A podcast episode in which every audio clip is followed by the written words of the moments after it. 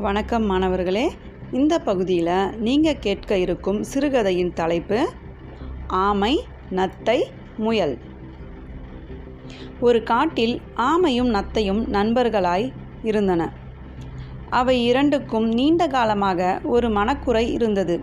தங்களால் வேகமாக நடக்கவோ தாவி குதித்து ஓடவோ முடியவில்லை என்ற மனக்குறைதான் அது.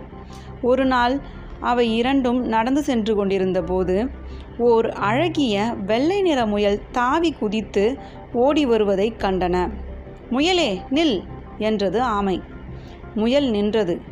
நீ எப்படி இவ்வளவு வேகமாய் தாவி குதித்து ஓடுகிறாய்? என்று கேட்டது நத்தை. இது என்ன கேள்வி? உங்களுக்கு இருப்பது போல் என் முதுகில் கனமான ஓடு இல்லை. அந்த சுமை இல்லாததால் வேகமாக ஓடுகிறேன் என்று சொல்லிவிட்டு முயல் அந்த இரண்டையும் இலக்காரமாக பார்த்தது.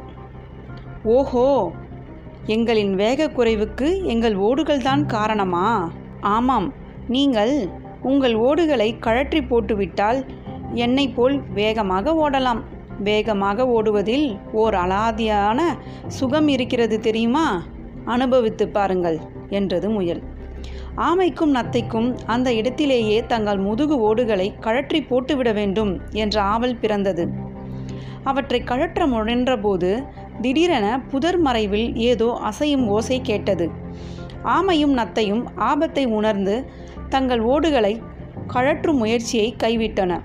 சட்டென புதன் மறைவிலிருந்து ஒரு ஓனாய் வெளிப்பட்டு முயலை நோக்கி பாய்ந்தது.